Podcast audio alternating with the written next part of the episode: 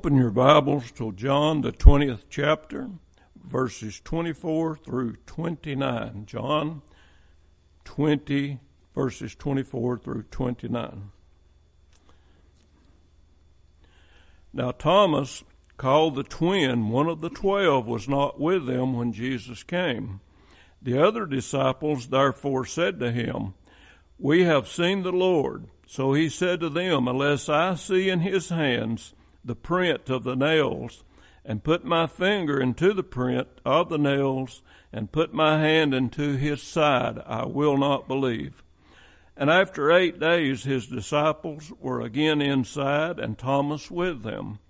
Jesus came, the doors being shut, and stood in the midst, and said, Peace to you.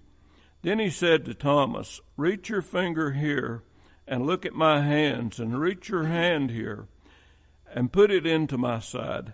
Do not be unbelieving, but believing. And Thomas answered and said to him, My Lord and my God. Jesus said to him, Thomas, because you have seen me, you have believed. Blessed are those who have not seen and yet have believed.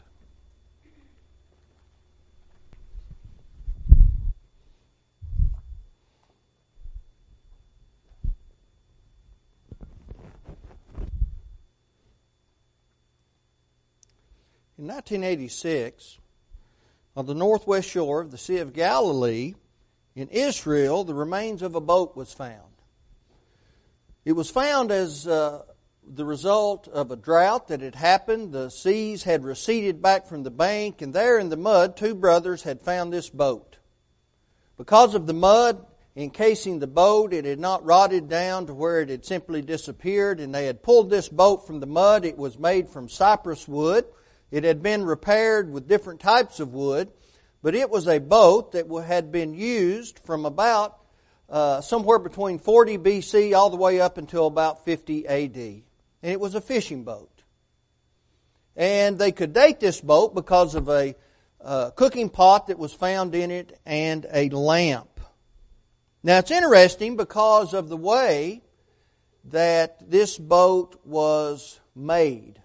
Now, this boat was called the ancient Galilee boat or the Jesus boat. Now, the only connection it had to Jesus was the time period in which it was used.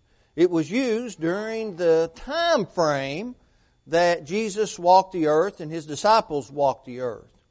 But this boat was made and put together using wooden pegs and nails using Roman nails. Now, we don't often think about uh, the, this time frame of things being put together necessarily by nails, usually more of a wooden peg or something like this, but this thing was found and it was used or built using nails. The same with uh, yokes.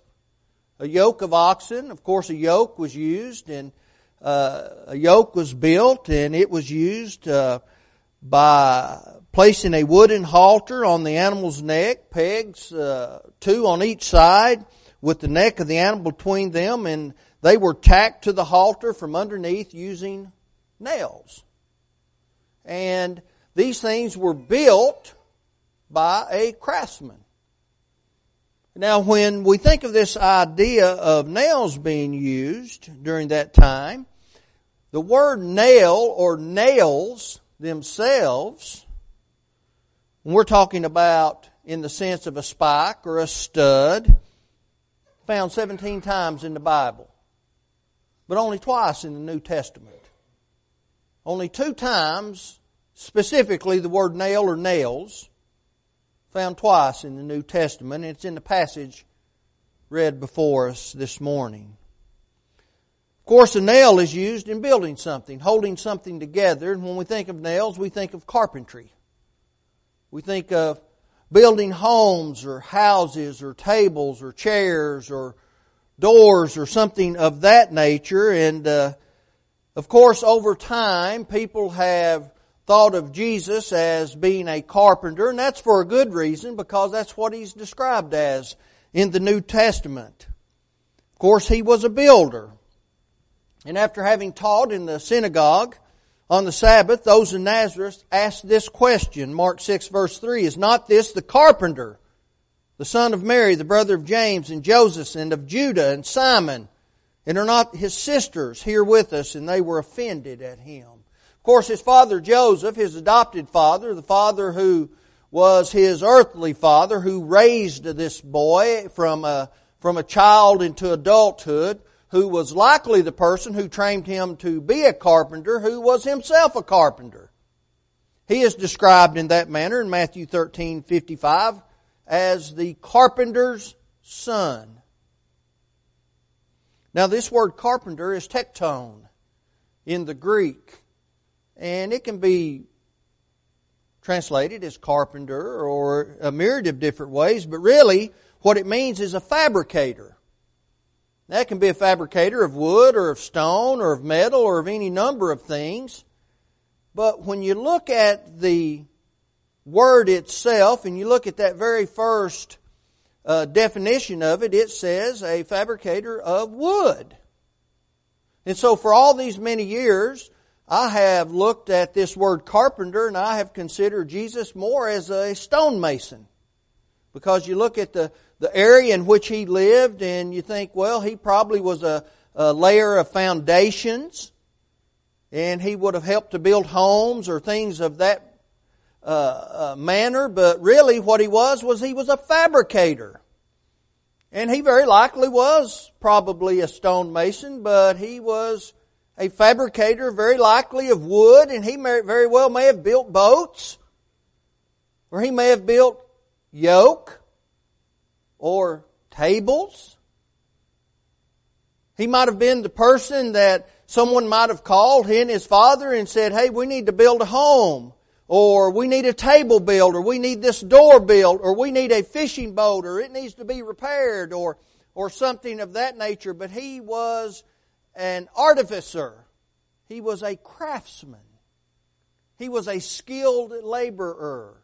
He knew exactly what he was doing. He knew what it meant to put things together to build. But he was a builder, wasn't he? He was a builder. Whether he was a worker of wood or stone, or likely both, he was a fabricator. Again, he may have laid the foundations of houses. He may have constructed fishing boats using wooden pegs or nails. So it's logical to believe, again, that he knew how things fit together. That's interesting, isn't it? It's interesting to know a little bit into the to the life of the Savior of the world. Now, there were nails used to place Jesus on the cross, and he would have had an intimate relationship and a knowledge of how nails were used. And so when it came time to place him on the cross, they would have used three or four nails to have done that. They would have placed a nail through his wrist. Now the wrist is a part of the hand. So one on each hand. Now they may have used one nail to nail his feet to the cross, placing one foot on top of the other, going down through the top of the foot, or they could have used one nail on either side, going through the ankle joint, not breaking a bone, but going through the ankle bone, or the ankle joint rather, into the side of the cross after having hung him up there. They could have done that but he would have known what it meant for something to be put together. Now, I want to talk about these nails of the cross because I think as we look at this sermon this morning, that's going to be the title of the sermon, The Nails of the Cross, I want us to focus on something much more important about those nails. I think those nails did more than just nail Christ to the cross they did some things that were much more important. And that's what I want us to focus on for a few moments this morning. Now, this sermon is a little more different, or a little different than what I normally do. This is more of a topical sermon, but I think a very important one. I want us to begin this morning by starting with the idea that those nails of the cross, they nailed down first the faithfulness of God. That's our first point we learn about the dependability of God throughout the Bible. the complete dependability of God. And that's one of the things that was nailed down at the cross. Paul told those in Corinth, 2 Corinthians 1 verse 20, he said, For all the promises of God in him are yea, and in him amen, unto the glory of God by us. Do you recall when Jesus sat down at the well in John 4 verse 7 with the Samaritan lady and he asked her for a drink of water? In essence, she replied to him, she said, Why are you, being a Jew, asking me, being a Samaritan woman, for a drink of water, knowing that the Jews have no dealings with the Samaritans? You see, the Jews just despise the Samaritans. Over time, the northern kingdom had been taken into captivity over and over, and the Assyrians had brought in different people, and, and they had intermingled, and what they referred to them as really as being half-breed types of people, and they didn't like them. And they worshiped over on Mount Gerizim, and, and they viewed their religion as being something other than what it should have been, and really they weren't worshiping God properly. But they just despised those folks, and they would go all the way around on the other side of Jordan, onto the eastern side of Jordan, to keep from even going through the nation or the place of Samaria. They would go way out of the way to do that. And so she was, she was really shocked and surprised as to why they would do that. And then Jesus begins to talk to her and he said to her, he said, if thou knewest the gift of God and who it is that saith to thee, give me to drink, thou wouldst have asked of him and he would given thee living water. You see, Jesus is making a statement there, and until I began this study, I didn't realize exactly what Jesus was referring to when he was talking about this gift of God. Was he talking about this message, or was he talking about this or that? But he uses a coordinating conjunction here, and he's talking about himself. He says, for he says, if thou knewest the gift of God and who it is that saith to thee the gift of God and who it is that saith to thee. He is talking about himself. He is the gift of God. Well, of course that's who he's talking about.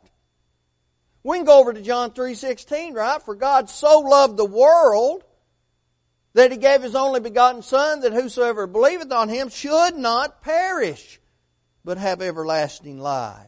That is how dependable God is. That he would give his only begotten Son to be able to keep his promise beginning all the way back in Genesis 3:15.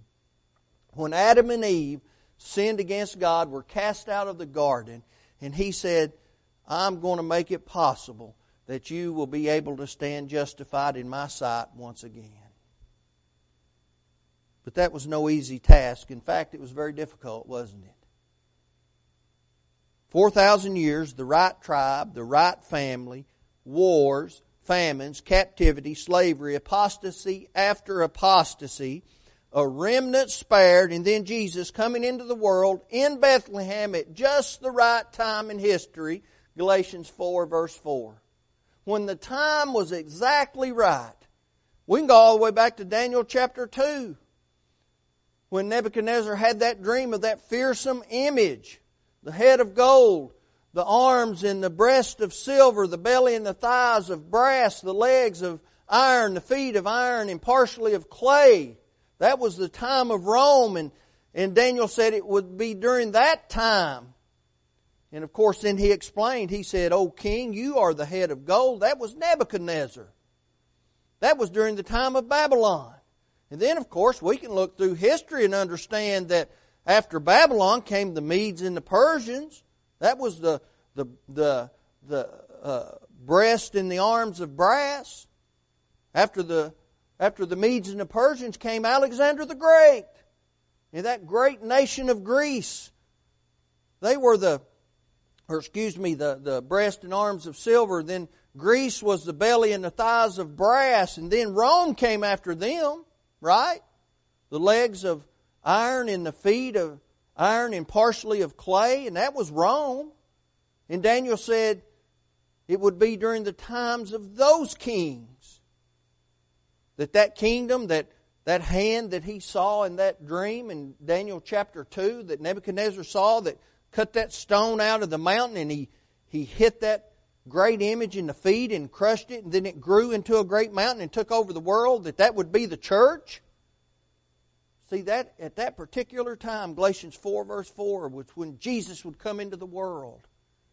That's how dependable God is. But it was difficult. Then, true to His Word, the death of God's only begotten Son on the cross of Calvary.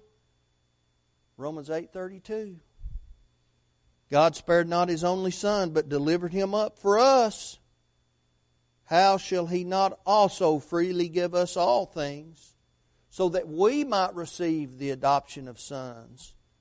It is true. God is dependable to carry out His promises. It is equally as true, though, He will carry out those threats to those who are not obedient. Jesus said this, John 8 24. I said therefore unto you that ye shall die in your sins, for if you believe not that I am He, ye shall die in your sins. You see, that's the very first step toward salvation. And unless we take those steps into salvation, we're not going to make it to heaven. God is dependable to bring both blessings and the curses that he has promised. I tell you nay, except you repent, you shall all likewise perish. Luke thirteen three. See, there are both sides to the sword, right? Belief and repentance. Whosoever therefore shall confess me before men, him will I confess also before my Father which is in heaven. But whosoever shall deny me before men, him will I also deny before my Father which is in heaven. Matthew ten thirty two through 33. He that believeth and is baptized shall be saved, but he that believeth not shall be damned. Mark 16, 16. Revelation 2.10, Be thou faithful even unto death, and I will give you a crown of righteousness. See the nails of the cross. They nailed down God's faithfulness. But they also closed the door on Judaism. That's our second point. They closed the door on Judaism. They took it out of the way. No longer would anyone live under the Old Testament system. That law was done away with, right? Notice what Paul told those in Colossae, Colossians 2, verse 14. He said, blotting out the handwriting of ordinances. The handwriting of ordinances. Well, what could he be talking about? You recall in Exodus chapters 31 and 32, Moses had gone up on Mount Sinai to receive those Ten Commandments. Not just the Ten Commandments, but the whole law. Those are the ordinances. Well, God had written them down the first time on the stones. Moses had come down off of that mountain and he heard this great noise and, and they thought it was a war happening.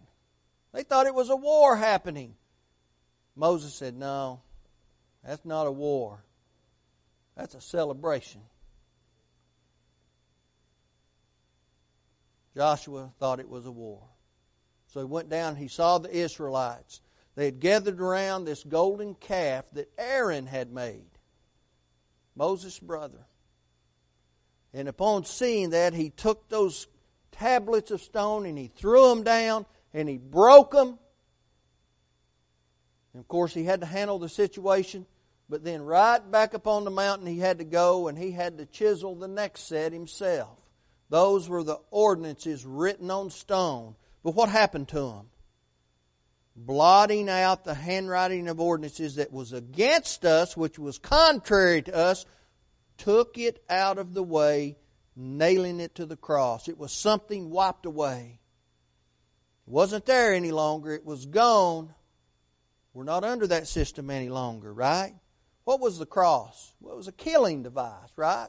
It did away with the person who was nailed to the cross. See, that system was done away with no longer in existence. The old law was used, its purpose was fulfilled. The new law came along and it was done. A law that God has wiped out of the way is no longer in use. The old law was a schoolmaster, wasn't it?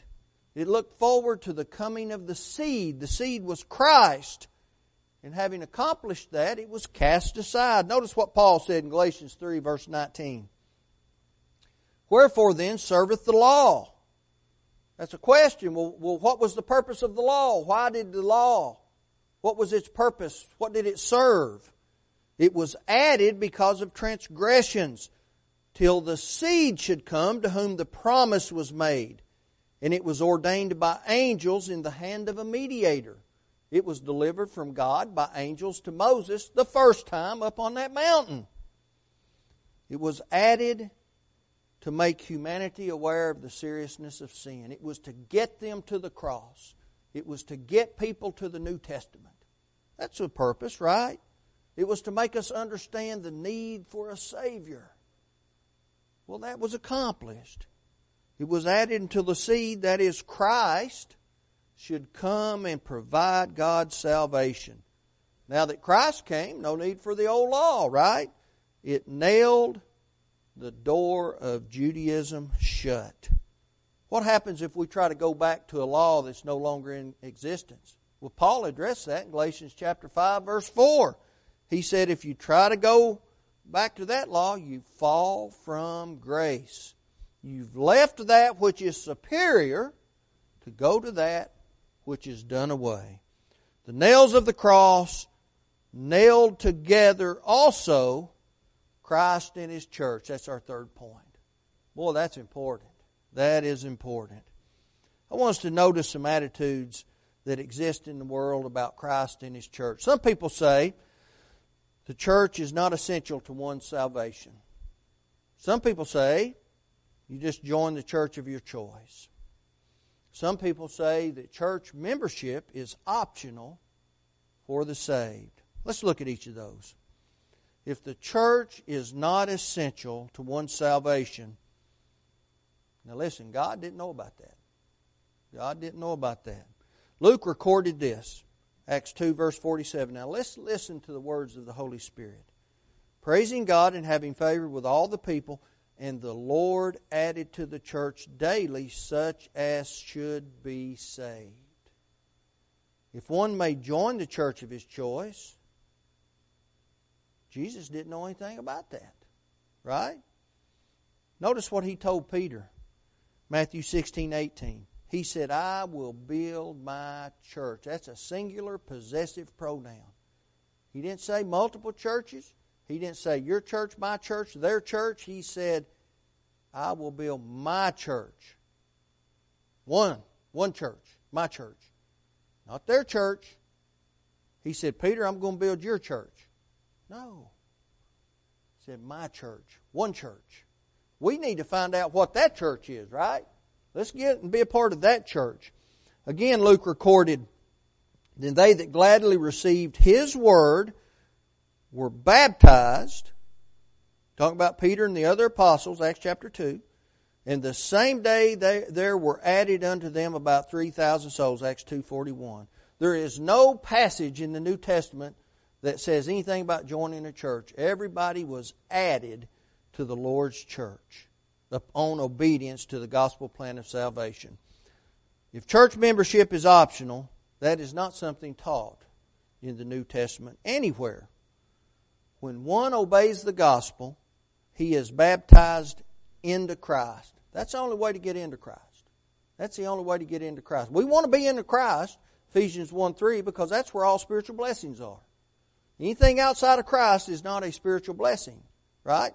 And so, Paul said, talking to Christians, the churches of Galatia, he said, For ye are all the children of God by faith in Christ Jesus, for as many of you as have been baptized into Christ have put on Christ. Galatians 3, 26 and 27.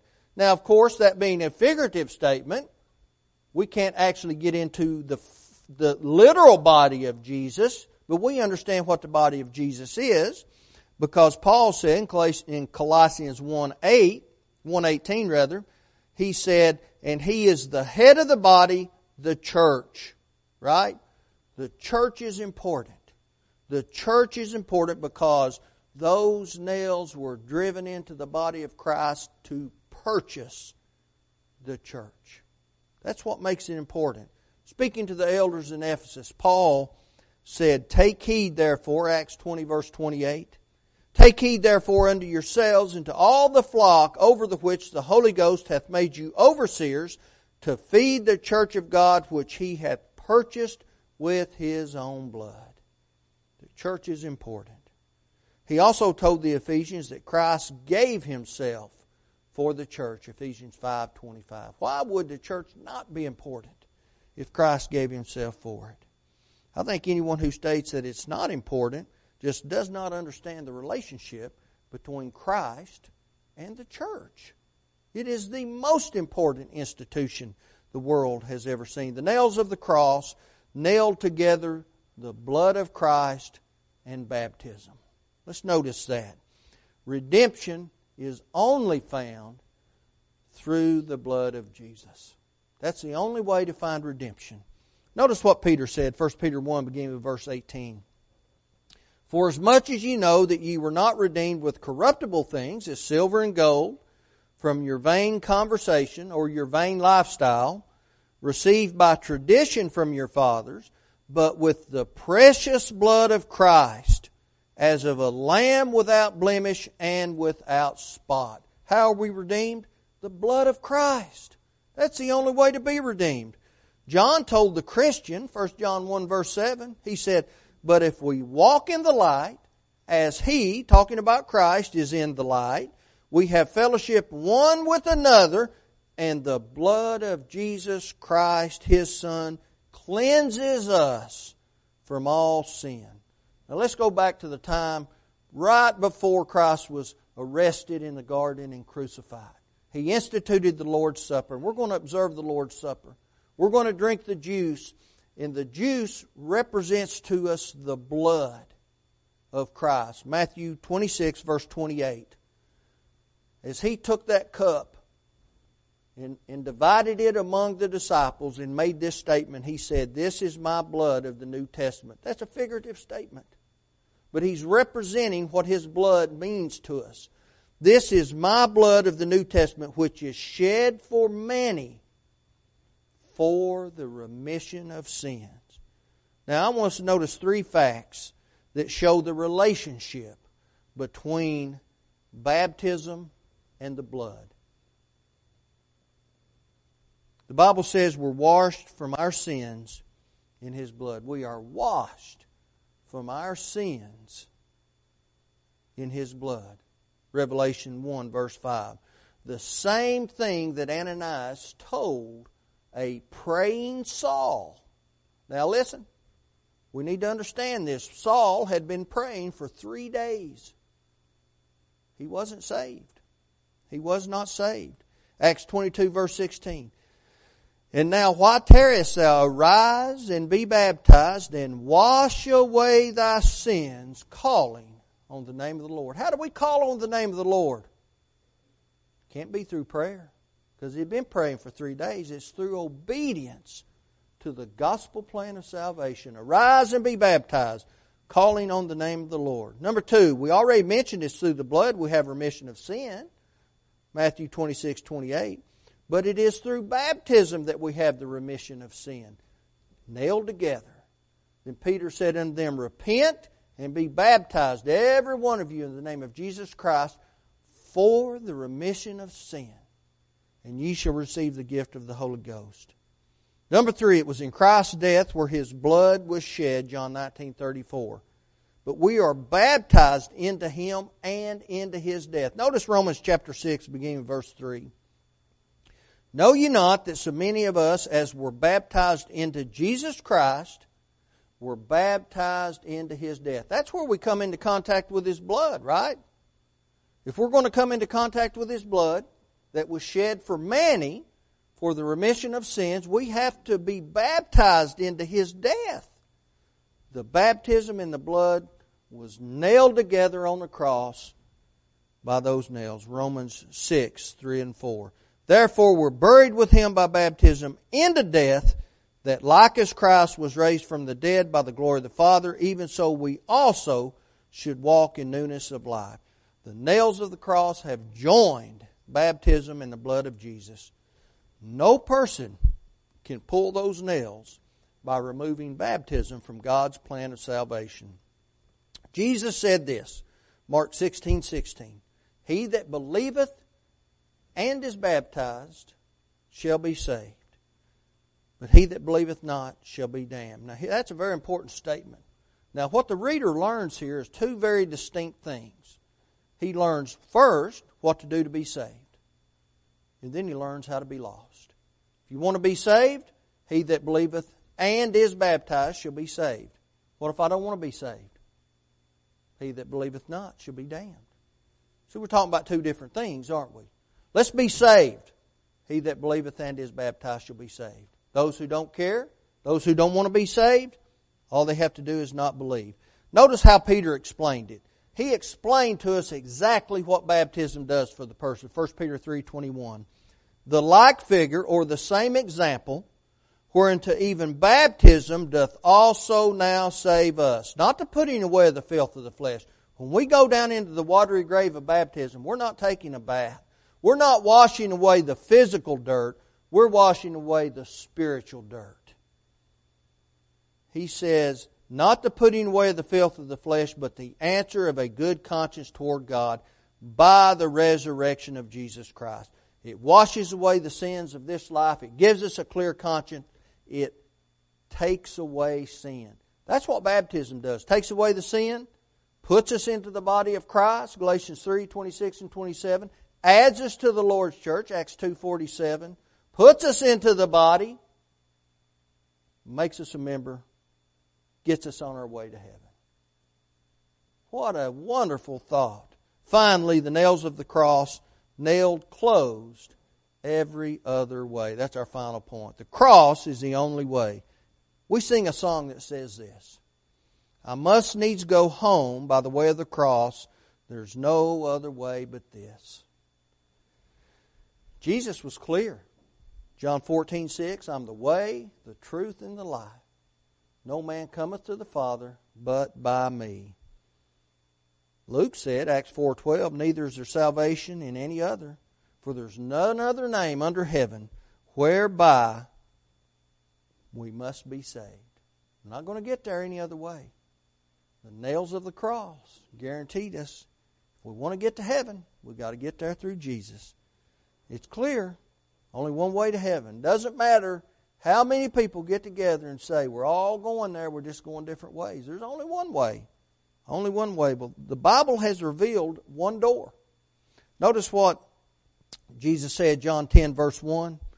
Verily, verily, I say unto you, he that entereth not by the door into the sheepfold, but climbeth up some other way, the same is a thief and a robber.